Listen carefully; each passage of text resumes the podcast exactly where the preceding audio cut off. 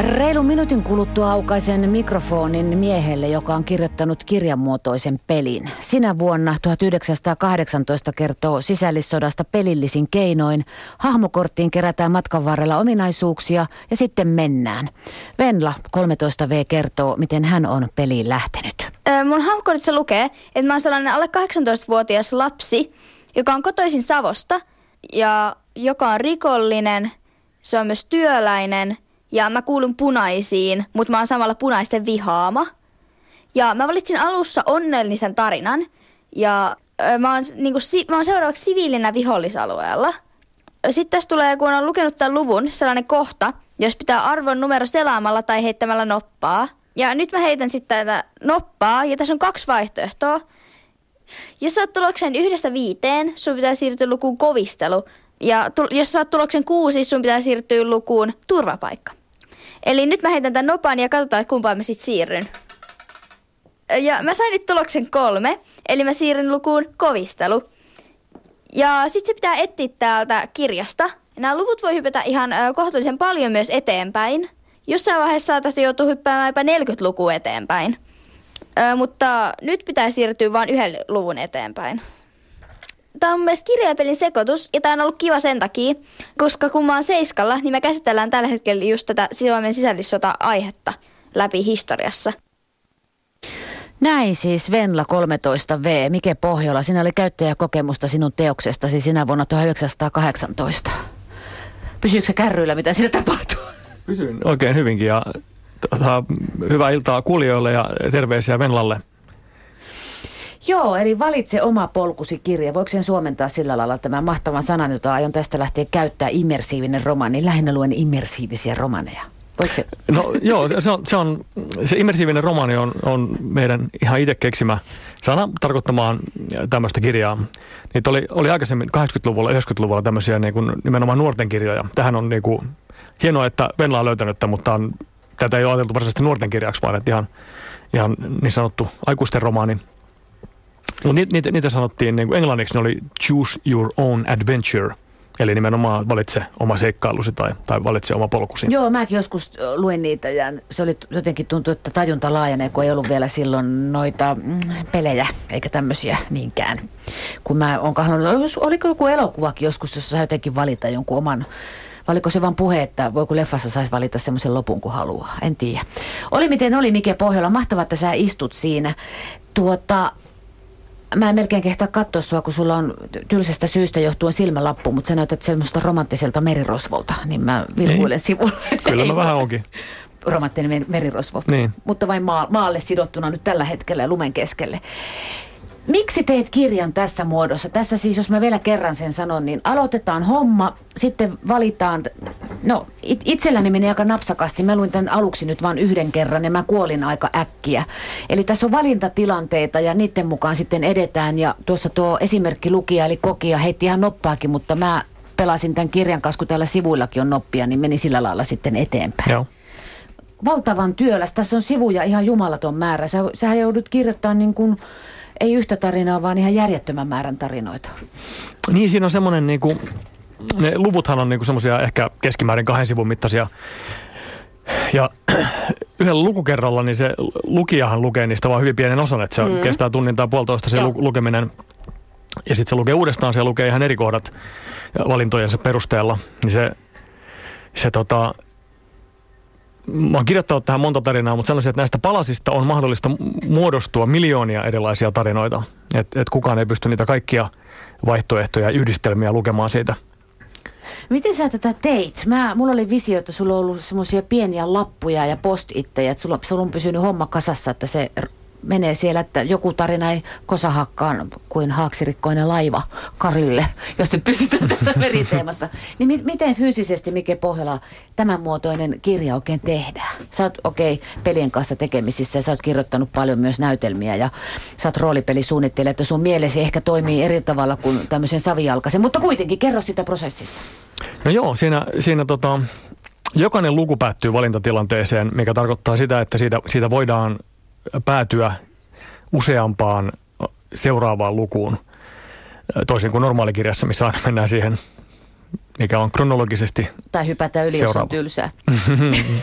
Niin, no joku, si- joku voi tehdä niin. Joo, se on, se on totta, että voi katsoa murhamysteerin tavallisessakin kirjassa, niin katsoa se murhaajan sieltä lopusta etukäteen. Että nä- näinhän voi kirjoja lukea. Ja tässä tapauksessa se on sallittua. Ähm, mä rakensin semmoisia vähän niin kuin mindmapin tapaisia, että mulla on niin kuin se paperille, ihan paperille pidettynä, en käyttänyt mitään postitteja, missä on sitten aina niin kuin nuoli, nuoli yhdestä mo- moneen paikkaan ja, ja sitten katsotaan taas, että mihin, mihin sieltä menee nuolia ja usein ne menee sitten myös takaisin ja kierretään ja sitten on tota tämmöisiä, että jos päähenkilö vaikka kuolee, niin se kuolema voi tapahtua melkein missä vaan ja sitten mennään yleensä aina sitten johonkin tiettyyn, tiettyyn niin kuin kuolema, kuolema kansalaissodassa lukuun tai kuolema, vapaus ja kuolema, joku tämmöinen vähän riippuu, että mihin aikaan se kuolema tapahtuu. Tai haavoittuminen tai, tai pako tai joku tämmöinen. Niin kyllä siinä oli aikamoinen, aikamoinen ajattelutyö ja, ja varmaan niitä virheitäkin sieltä löytyy, mutta kyllä niitä tosi paljon on myös perattu kustannustoimittajien ja esilukijoiden kanssa. Et hetkinen, että mitäs jos päähenkilö onkin savolainen ja vammautunut ja hänellä on lapsi, niin voiko hän sitten joutua tähän kohtaan? No eipäs voikaan ja mitä sitten tehdään? Ja pitää se linja myös siinä mielessä, niin kuin linjat olivat sata vuotta sitten, että jos on siellä punaisen, punaisen tai valkoisen puolella, niin myös, että hanska pitää siinäkin osastossa kaikin tavoin. Joo, ja se on, se on jännä, että niin kuin ihminen voi niin kuin valita olla, tota, liittyä työväenkarttiin tai liittyä suojeluskuntaan tai olla liittymättä, äh, mutta hän ei välttämättä voi valita, että miten muut suhtautuu häneen. Että muut saattavat pitää häntä hyvinkin valkoisena tai punaisena, vaikka hän haluaisi olla hyvin puolue- täysin puolueeton. Ja siitä voi olla sitten kaikenlaisia seurauksia myös tässä kirjassa. Ja se riippuu myös siitä, että missä päin asutaan ja, ja millaisessa suvussa on kasvanut tai millaisessa talossa on kasvanut ja kaikesta tämmöisestä. Ja huutolaisuus ja mihin se taas säteilee ja huhu, oikeasti järki mennään loppuun, kun mä ajattelen, miten sä oot tätä tehnyt. Mikä pohjalla sä oot ennenkin työskennellyt historian kanssa? Edellinen romaanisi käsitteli Turun paloa, mutta jos pysytään nyt tässä sinä vuonna 1918, joka on muuten mahtava sanaleikki myös, kun sitä tuijottaa kirjoitettuna. Kirjoittakaa se paperille kuuntelijat, niin tajuatte, siinä on niin ainakin kaksi väylää. Niin tuota, Ja nyt kuulostaa ihan tämmöiset super monimutkaiselta ja hankalalta tämä kirja. Se on tosi helppo ja hauska. Niin. Se on tosi helppo ja hauska, kun siellä menee, mutta se on vaan niin hullua, kun pystyy heittämään kuperkeikkaa yhden kirjan kanssa. Miten sä upposit tuohon vuoteen? Koska faktojen on oltava aika hy- oikeita, tai ei aika vaan oikeita. No joo, ne aikalaistodistajat on aika vähissä jo. Tietysti omassa suvussa on jotain, jotain tarinoita niin kuin siltä ajalta. Mutta sitten mä äh, luin arkistoja ja, ja tota, mm, romaaneita ja, ja tota, tutkimuksia. Niitä koko ajan ilmestyi uutta tutkimusta edelleen tästä sadan vuoden takaisesta ajasta. Ja sitten ne, mitkä oli juuri tähän kirjaan tosi hyödyllisiä, oli tämmöiset, on, on kerätty niin kuin, tämmöisiä tavallaan niin kuin aikalaismuistoja ja tarinoita. Että esimerkiksi on, on tämmöinen niin kuin kirja, mihin on haastateltu huutolaisia, että millaista, millaista se oli olla huutolainen. Ja useimmat heistäkin on jo kuollut, mutta, mutta sitten niin kuin heidän, heidän niin kuin nämä lapsuuskokemuksensa elää, elää tämmöisissä teoksissa. Ja sitten on niin kuin jostain sisällissodan ajan Tampereesta ja, ja tota, punaorvoista ja tällaisista on tämmöisiä muisteja tallennettu. Ja kirjoja on tosiaan ruvettu nyt tekemään ja kaikenlaista tutkimusta ja myös faktaa ja fiktiota yhdistellen. Sä oot sanonut, että sisällissodasta on Suomessa yksioikoinen kuva. Mitä sä tarkoitat sillä mikä pohjalla? No meillä on ehkä aina tällainen yksi virallinen totuus, että välillä se on punainen ja välillä se on valkoinen ja, ja nyt ehkä viimein alkaa, alkaa tulla tämmöistä neutraalia tutkimusta, Niin jossa... kuin nyt edes puhutaan asiasta. Niin, niin. ja niin kuin, mm. että niin kuin voidaan lukea joku romaanikin ilman, että mietitään, että kummalla puolella tämä nyt on. Ja suomalaiset prosentti kuoli sisällissodassa, mutta 99 prosenttia ei kuollut ja, ja enemmistö suomalaisista ei taistellut siinä, mutta se vaikutti heihin kuitenkin, että tämä niin kuin siviilien kohtalo, lasten kohtalo, kaikki tämä, niin se, se kiinnostaa mua tosi paljon. Ja sitten, sitten meillä on myös, ehkä ajatellaan, että se, se tota, olisi kaikkialla samanlaista kuin se oli, oli tota, täällä Pohjantähden allassa tai Tampereen taisteluissa tai, tai näin, mutta nyt, nyt niin kuin kirjaa varten mä oon sit selvittänyt, että niin kuin jossain Lapissa ja Ahvenanmaalla ja eri puolilla se oli niin kuin aivan ihan niin kuin oltaisiin oltu eri maailmassa hyvin niin kuin jännittäviä kertomuksia. Ja sitten kaikkialla se suinkaan ei päättynyt edes siihen ää, Viipurin valtaukseen vapun aikaan 1918, vaan Venäjällä se sota, tämä Suomen sisällissota jatkui sitten vielä Venäjän puolella aika pitkään ja siihen niin kuin liittyivät mukaan niin kuin ensimmäisen maailmansodan muut osapuolet, että siellä oli, oli brittejä ja vaikka ketä mukana, että siinä niin kuin yhdessä vaiheessa tämä Suomen sisällissota oli tämmöistä jonkinlaista niin kuin välimies-sotaa, mitä äh, nämä ympärysvallat ja saksalaiset kävi, kävi keskenään. että suomalaiset oli, tai punaiset oli oli tota ympärysvaltojen bulvaani ja sitten valkoiset saksalaisten bulvaani ja ampuvat siellä toisiaan. Eikö siitä ole sanottukin, että tämä on Suomen ensimmäinen maailmansota. Jotenkin se, joku joskus taas tässä studiossa itse asiassa näin sanoo, mutta antaa olla, kun muista, Ensimmäisen maailmansodan Suomen tapahtumat. Ensimmäisen maailmansodan Suomen tapahtumat, niin se sanotaan. Kiitos Mike Pohjala. Minkälaista palautetta olet saanut? tähän no, mennessä? Oletko kerinyt vielä kamalasti? Olen pikkusen. Yksi arvostelu on ilmestynyt ja sitten tota, ystävät ja, ja tutut on, on kommentoineet on tosi, tosi innostunutta palautetta. Tämä on tosiaan suunnattu niin kuin aikuisten romaaniksi, mutta monet, tosi monet on kommentoinut, että hei, tämähän voisi sopia myös lukio-opetukseen ja ehkä yläasteopetukseenkin. Ehkä. Siinähän sanotaan, että jos olet alaikäinen, niin kannattaa tota, ottaa sitä onnellisempaa. Joo, siinä on mahdollista valita tämmöinen tämmöinen niin kuin elämän kohtalo, missä ne pahimmat kidutukset jää kokematta. Yhdessä arviossa, minkä mun silmään osuu, niin sanotaan, että Mike Pohjolan kerrontaratkaisu on semmoinen, että se pakottaa vastuullisuuteen, miellyttäneen kirjailijaa. Joo, se oli kiinnostavaa. Yleensähän tavallaan, jos, jos päähenkilö tekee jotain törkeyksiä, niin se on ikään kuin kirjailijan tai sen fiktiivisen henkilön niskoilla, mutta nyt, nyt se lukija joutuu itse päättämään. Jos hän halu, haluaa sikailla tällä sisällissodan varjolla, niin, niin siitä vaan, mutta se ei ole sitten minun piikkiini. Mitä sanot heille, jotka sanoo, että kirjat kirjoina ja pelit peleinä perhana? No kukaan ei ole näin sanonut. Hyvä. Mutta jos tulee sanomaan, niin rohkeasti vaan tota, miettimään no, toisella tavalla ehkä. Niin, he, heille on tietysti tosi paljon tarjolla pelejä, jossa ei ole kovin kummoista tarinaa ja kirjoja, jossa ei ole mitään interaktiivisuutta, paitsi että voi hypätä loppuun tsekkaamaan sen murhaajan.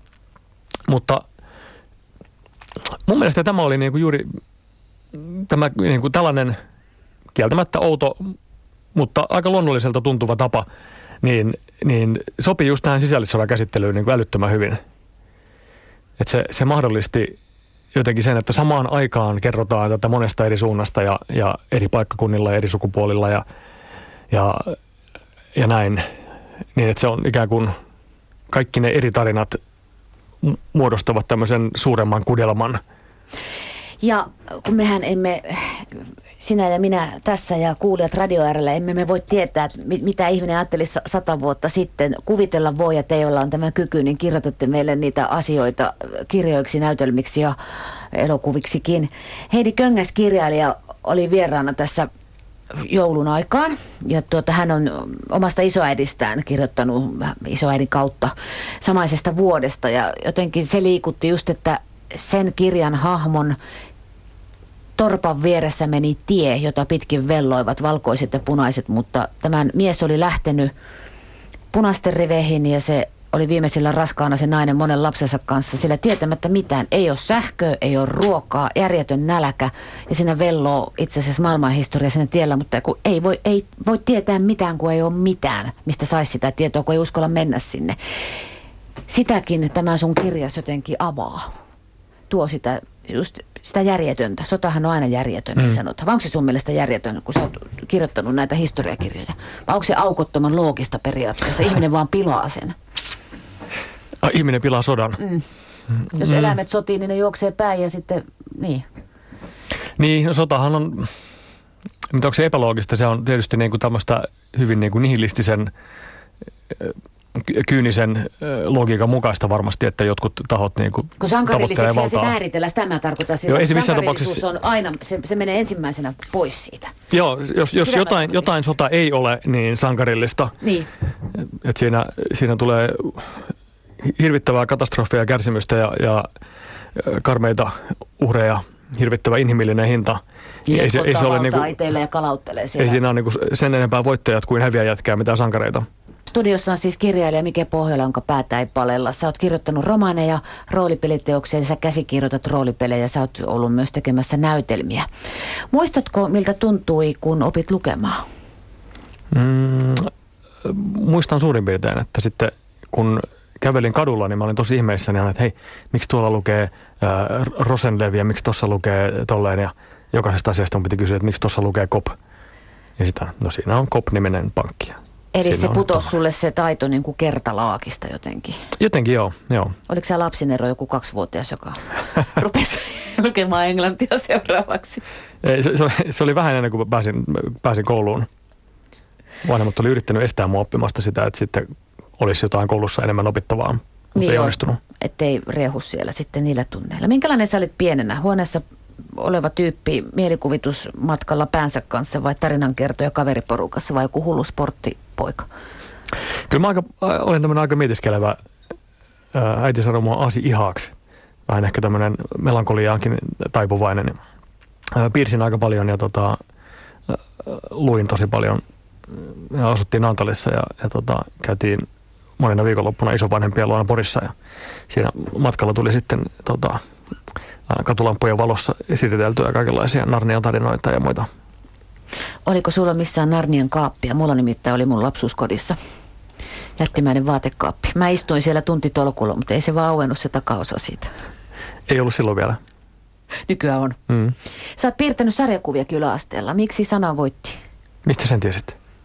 Et sä piirsit? Niin. No, pikkulintuja lentelee, kato. Oho, katos, katos. Niin. No joo, mä tota, joo, sitten mä jossain vaiheessa alkoi tuntua, tota, Jyrki Vainio, joka piirtää tota, nyt pila, poliittisia pilapiirroksia muun muassa Turun Sanomiin ja tota, toiseen iltapäivälehteen, niin, niin tota, hän oli samalla yläasteella mun kanssa ja, ja tota, hän oli vuotta vanhemmalla, vanhempi siellä ja, ja tota, huomasin, että okei, toi, toi jätkä nyt oikeasti osaa tätä, mä vaan halusin osata.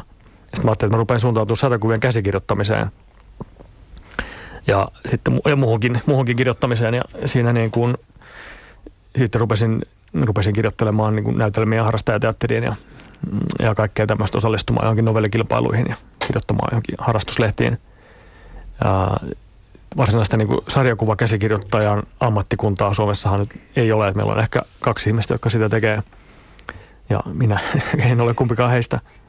Mikä tyyppistä sä piirsit, pakko kysyä? Oliko sulla jotain supersankareita vai jotain semmoista teinipojan raivostuttavaa filosofointia? Tota, mulla oli enemmän semmoisia ehkä niinku vitsisarjakuvia. Okei, just. Et, tota, mä, mun mielestä supersankarisarjakuvat oli musta ihan tyhmiä, koska ne oli vain jotain tämmöisiä voimamiesfantasioita. Sitten mä oon tajunnut, että mä olin väärässä tässä, mutta tota, näin voi nuorena olla väärässä monessa asiassa. Mutta Fingerboardia olen saanut muutaman tota, Fingerboard-strippi-idean kyllä niin kuin lehtiin Okei. nyt aikuisena. Tapu, tapu, mikä voi olla tämä suurempi saavutus kuin kaikki tehdyt kirjat. Kyllä se aika kova on. Okei, se kyllä on. No sä tietysti olit koulussa äidinkielenopettajan lemmikki, En ollut. etkö? Ei, mä kirjoitin kaikkia fantasiatarinoita ja sitten tämmöisiä akuankka-aiheisia aineita ja, ja tämmöisiä. Ja, ja tota, opettajat olisi halunnut tämmöisiä tota, niin kuin, semmoisia jotenkin niin kuin angstisia teinikuvauksia, raan rehellisiä, missä niin kuin bulimiaa ja, ja, tota, ja tota, jotain diskoja ja, semmoista, mitkä ei kiinnostanut mua yhtään. Musta oli paljon siistimpää kaikki velhot ja ennustukset. Apua, äidinkielenopettajan ihmiset, jotka kuuntelevat tätä, niin älkää vaatiko kirjoittajiltanne yhtään mitään siellä luokissa, nimimerkki ei nyt ihan tuo suunta, mutta vähän toinen suunta. Mutta samanlaisia rajoitteita kehtasivat aikanaan heitellä. Ää, miksi sinusta tuli kirjailija? Miten se tapahtui sitten? Mm, no varmaan sitä niin kuin olen pitänyt ja ehkä vieläkin pidän, että se on tämmöinen tietyssä mielessä niin kuin, mä kirjoitan paljon kaikenlaista, mutta että se kirjojen kirjoittaminen on, on tämmöinen niin kuin tietyssä mielessä kuningaslaji siksi, että siinä, siinä kaikki muu on niin kuin selkeämmin ryhmätyötä. Tietysti kirjoihinkin vaikuttaa kustannustoimittajat ja, ja näin, mutta, tota, mutta siinä ei ole ohjaaja, siinä ei näyttelijöitä, lavastajia tai mitään tällaisia, vaan, vaan siinä on se taiteellinen visio tulee vaan niin yhdeltä henkilöltä. Niin, niin siinä mielessä se siinä niin kuin pitää ja, ja saa niin kuin heittää ne kaikki pallot ilmaan itse ja ottaa kiinni. Niin jotenkin se oli kiinnostavaa. Ja sitten on jotain tämmöisiä ideoita, mitkä, mitkä selvästi nyt niin kuin ei voisi, eivät voisi olla esimerkiksi TV-sarjan käsikirjoitus tai, tai minkään muunkaan käsikirjoitusnäytelmän, vaan ne voi olla vaan kirja. Esimerkiksi tämä ja edellinen kertoo Turun palosta, niin ei siitä oikein elokuvaa voisi tehdä Suomessa, koska se maksaisi niin paljon. Aivan, ja sitten sitten mennä kaupalliselle kanavalle esitteleen, että mulla olisi tämmöinen tota, hyvä soap-aihe tässä, kun Turun joka voisi olla muuten mahtava. Sä oot Mike Pohjalla opiskellut kirjallisuustiedettä vai pitäisikö sanoa, että sä oot opiskellut tarinankerronnan historiaa? Siitähän siinä on kysymys. No o, joo. No, ehkä, ehkä, ehkä rehellisemmin, jos sanot, että mä olen tuota, kirjallisuustieteen dropout. Ah. Mutta tota, joo, kieltämättä. Mutta kuitenkin sä oot me, me, hakenut ja päässyt ja aloittanut. Mutta se tarinan kerronta, sitähän me ihmiset ollaan siitä lähtien, kun sieltä luolan perältä johonkin suuntaan ollaan kyyristytty, niin siitähän se on sitten lähtenyt. Joo, joo, kyllä, kyllä. Ja se tota, siellä, siellä niin kuin Turun yliopistossa niin varmaan niin kuin varhaisimmat tekstit, mitä luettiin, oli näitä niin jotain kreikkalaisia näytelmiä tai runotekstejä jostain niin kuin kahden ja puolen tuhannen vuoden takaa. Ja sitten mä oon innostunut myös kyllä kaikista niin kuin myyteistä ja, ja rituaaleista ja tämmöisestä, että mitkä on niin kuin vielä, vielä kauempaa. Ja kiinnostavasti mä oon huomannut, että, että ne onkin sitten taas jotkut, jotkut niin kuin, mitä 10 000 vuotta sitten on jotkut shamanit ja luolamaalaajat nuotion ääressä ne tarinat, se tapa, miten tarinoita on kerrottu silloin, on, niin siinä on hyvin paljon samaa sen kanssa, mitä nyt koitetaan kehittää, kun mietitään, miten voidaan käsikirjoittaa tietokonepelejä ja, ja tällaisia. Niin, niin tämä niin kuin Gutenbergin galaksi, missä on tällaisia painettuja ja kopioitavia tarinoita, onkin vain tämmöinen välivaihe. Okei. Pikkuinen harhapolku. Ja jaa. Eli me ollaan menossa, mihin me ollaan menossa? Me ollaan palaamassa. Me ollaan palaamassa. Eli niin kuin Valtari sen on sanonut, ei mitään uutta auringon alla. ei hän sitä sanonut, vaan hän lainasi saarnaajan kirjaa. Tämä oli terppi. No eikä ollut. Mä annan väittänyt, että se on se. Mutta sinuheen se on laitettu kuitenkin. Mä sanoin tuossa alussa, että Mike Pohjolan päätä ei palella. Sun esikoisromaani ilmestyi vuonna 2008 Kadonneet kyyneleet ja sen jälkeen kirjoitit oma elämäkerrallisen Jeesus-romaanin eli Ihmisen poja, joka ilmestyi vuonna 2011. Mitä se tarkoittaa kuule se oma elämäkerrallinen Jeesus-romaani, että järkytetään täti ihmisiä?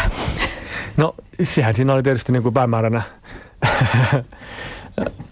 Mulla oli tämmöinen, se on niin kuin siis oma elämäkerrallinen romaani, eli se niin kuin kertoo tämmöisestä nuoresta miehestä, joka on vähän niin kuin kirjailijakin. Ei ihan, mutta samantapainen. Mm-hmm. Ja, ja tota, hän, kuten kirjailijakin, eli kuten minäkin, niin, niin tota, kokee nuorena semmoisen, tai lapsena semmoisen ihmepelastumisen. Kiipeä puuhun syksyllä ja sitten kumisaapas lipeää oksalla ja viisivuotias lapsi on, on niin kuin putoamassa sieltä korkealta kiviin pää edellä. Kun sitten yhtäkkiä niin kuin täysin selittämät, selittämättömästi, niin saappaan remmi jää kiinni oksan tynkään ja se putoaminen pysähtyy. Ja näin kävi oikeasti mulle. Sitten mä sain kiivettyä alas siitä ja sitten menin tota, kotiin ja äiti puhdisti niitä niin kuin oksan naarmoja naamasta ja sanoi, että nyt pelastusenkeli pelasti sun henkes. Ja tajusin, että näin, näinhän siinä kävikin. Eli Jumala jostain syystä on todennut, että toi, tolla tyypillä on suuri kohtalo, mutta jotkut voi kuolla, mutta tämä tyyppi ei voi vielä kuolla. Ja sitten mä rupesin vähän vanhempana miettimään, että, että mikä se voi olla se kohtalo ja, ja raamatussa on paljon ennustuksia, jotka toteutuu siellä vanhan testamentin puolella ja sitten Uudessa testamentissa on yksi tämmöinen toteutumaton ennustus, että Jeesus tulee takaisin. Ja tästä on looginen päätelmä, että, että on mahdollista, että, että minä itse olen Jeesuksen toinen tuleminen. Ja tämän, tämän, tämän niin kuin mahdollisuuden kanssa mä elin sitten jonkun aikaa nuoruudessani. Onko sä jutellut Jussi Parviaisen kanssa? Ää, en ole. Mä oon täällä itse asiassa samaisen rakennuksen aulassa törmännyt hänen kerran, mutta Hänellä on vähän tämmöisiä kans asioita, mutta tuota, tuntuuko susta nyt, että sä oot uudesti syntynyt? Jussi Parviainen. Niin. Tätä, onko sä syntynyt väärää aikaa? Olisiko sun pitänyt syntyä sinne, sinne aikaa ennen tätä Kuttebergin kehää, sinne, sinne druidien, ennustajien ja shamanien maailmaan? Ei välttämättä. Eivät Vai hän, onko kaikki läsnä koko ajan? En mä susta mitään nyt. Eivät hän terveet tarvitse parantajaa, vaan, vaan sairaat. Aivan.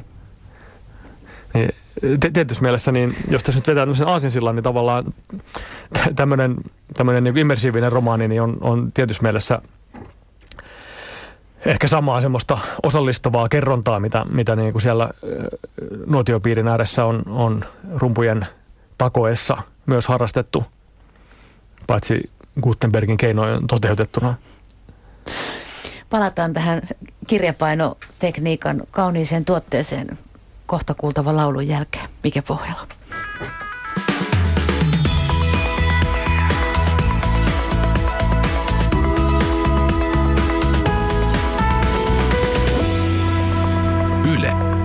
Radio Suomi. Me olemme jo puhuneet siitä, että historia sinuakin kiinnostaa, mutta politiikka kiinnostaa myös. Sä oot tullut kunnallisvaaleissa ehdolla parissakin paikassa. Ja romaneissasi on aina tai useimmiten tai ainakin paljon poliittisia ulottuvuuksia. Mikä politiikassa kiinnostaa? No valtahan on tällainen hyvin perinteinen kirjallisuuden aihe. Ja jotenkin se siihen voi olla, että se on alun perin ollut tämmöistä niin kuin taiteellista se kiinnostus, että mi, mi, se niin valta tämmöisenä teemana ja sitten, sitten kun sitä huomaa, että miten se täällä oikeassa elämässä toteutuu ja miten sitä käytetään, niin, niin, tota, niin siihen tutustuminen kyllä kiinnostaa myöskin. Jaksoiko sä kampanjoida kunnolla vai oliko se enempi läppä, varsinkin se ensimmäinen ehdokkuus? Tota, mä olin 2004 Turun kunnallisvaaleissa ehdokkaana ja no mä nyt oikein tiedä mitä mä teen siinä, mutta, mutta tota, kyllä mä nyt yritin ihan tosissani olin, olin tota, omasta mielestäni ehdokkaana. Vaalilauseeni oli, oli tota, valitse ydinaseeton Pohjola. Mut se, San, sano mikä Pohjola, joo. joo se san, sanaleikki vaalilause ei sitten kuitenkaan kantanut kauhean pitkälle. Mikä sinusta tulee isona? Sä oot nuori mies. Mä oon täti iässä, niin mä voin näin sanoa. Mikä susta tulee isona? En mä tiedä vielä kysy parikymmenen vuoden päästä, niin katsotaan mitä musta tuli. Mutta jotenkin se, tämä niin kuin pelien tekeminen ja, ja tarinoiden kertominen ja niiden, niiden tämä rajankäynti, niin siellä se varmaan jossain on se mun tieni. Sinä vuonna 1918 tämä teos, josta lähdimme tähän keskusteluun, joka on totta vieköön polveillut aika kreisistikin tässä välillä ja hyvä niin. Niin tässä tosiaan lukija valitsee oman polkunsa annettujen ohjeiden mukaan vaihtoehtoisia loppuja. Tuota, sä luotat lukijaan aika paljon tässä, vai luotatko? Koska kuitenkin sehän on sun käsissä se maailma. Mutta sä annat meille aika paljon periaatteessa valinnanvapautta ja vapaushan on suuri vankila. Aika diippi kommentti. Tota, niin, tietysti mielessä kyllä. Um, siinä mielessä en luota lukijaan, että, että lukija ei voi vaikuttaa kenenkään muun lukukokemukseen, vaan ainoastaan, ainoastaan omaansa. Että jos, jos hän jotenkin lyö lekkeriksi, niin sitten hän, hän itse vaan kärsii siitä.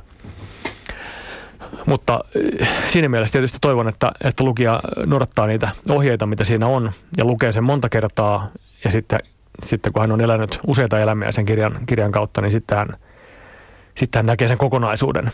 Saa tavallaan semmoisen suuren kuvan siitä – Myllerryksen vuodesta 1918. Me sivuttiin jo sitä, että siitä ei aikaisemmin puhuttu, mutta silloin kun sä olit koulussa, niin puhuttiinko äh, sisällissodasta jo silloin? Mun aikana se oli varmaan yksi lause. Joo, e- ehkä kansalaissota mainittiin, että tämmöinen tämmöinen oli ja, ja siinä oli punaiset ja valkoiset ja tosi ikävä juttu. Ja sitten mennäänpä eteenpäin. Seuraavaksi tapahtuikin tämä suuri ja hieno jatkosota. Just niin. Ah, se oli sun aikana vielä tätä, joo. Kiitos vaan historian kirjoittajat, että olette nyt tätä asiaa avanneet, koska nykykoulussa asioista puhutaan jo aika paljon enemmän. Mistäpä pääsenkin jouhevasti, koska tuota, mieleni loikkii kuin sammakko rämeellä. Huomenna on tämä suuri työnseisauspäivä. Ihmiset taistelivat aikoinaan omien oikeuksiensa puolesta olla ja elää, tehdä töitä ja rakastaa tässä maailmassa. Mitäs kirjailija Pohjola ajattelee huomisesta lakkohommasta? Näetkö sä siinä suuria linjoja sinne taaksepäin? Vai ollaanko tässä nyt ihan kermapeffoina liikenteessä ja valitetaan, että kun voi voi, kun luntakin tulee ja tieto on huonossa kunnossa ja mitäs nyt sitten lapset ei saa koulussa ruokaa? No kyllä mä olisin hyvin varovainen sen suhteen, että mistä asioista vedetään yhtäläisyysmerkkejä sisällissotaan se oli, se oli musta jännää, kun Antti Rinne luki näitä tuota, saamiaan palautteita ja mainitsi, että joku, työläin, joku tota, työtön oli sanonut, että hänestä tuntuu, että hallitus nyt laittaa polvilleen ja antaa niskalaukauksen. Ja tästä, tästä sitten niin kuin hallituksen tahot ja, ja Hesarin pääkirjoitukset ja kaikki niin oli aivan niin kuin raivoissaan, että mitäs tässä nyt puhutaan sisällissodasta, ai ai ai ai, törkeä vertaus. Mutta ei, ei se ole mikään sisällissotavertaus. Niskalaukaus annetaan pistoolilla ja sisällissodassa on kiväärit. Tämä oli aivan joku muu vertaus. Ja sitten nämä oikeistotahot, heillä oli tämmöinen pelko, että nyt menemmekö me nyt tässä liikaa lahtarilinjalle. Se oli aika jännää. Mutta musta oli, oli tota,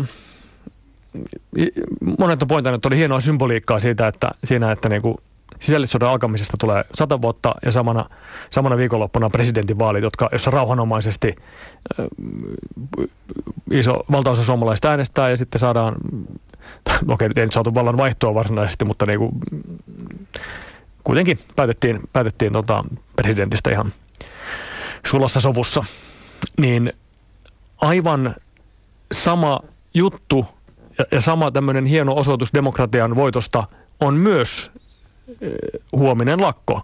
Meillä on lakko-oikeus, me voimme, sitä voidaan käyttää ja se on, se on yksi tällainen laillinen sallittu konsti ihmisten ajaa omia etujaan.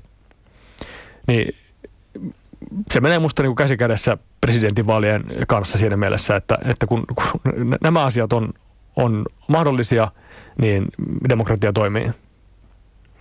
Mikä Pohjola historiassa heilunut ja roolipelien myötäkin menet ajoissa taaksepäin ja eteenpäin ja joka suuntaan. Ja tuoreemmassa työssäsi viet meidät vuoteen 1918.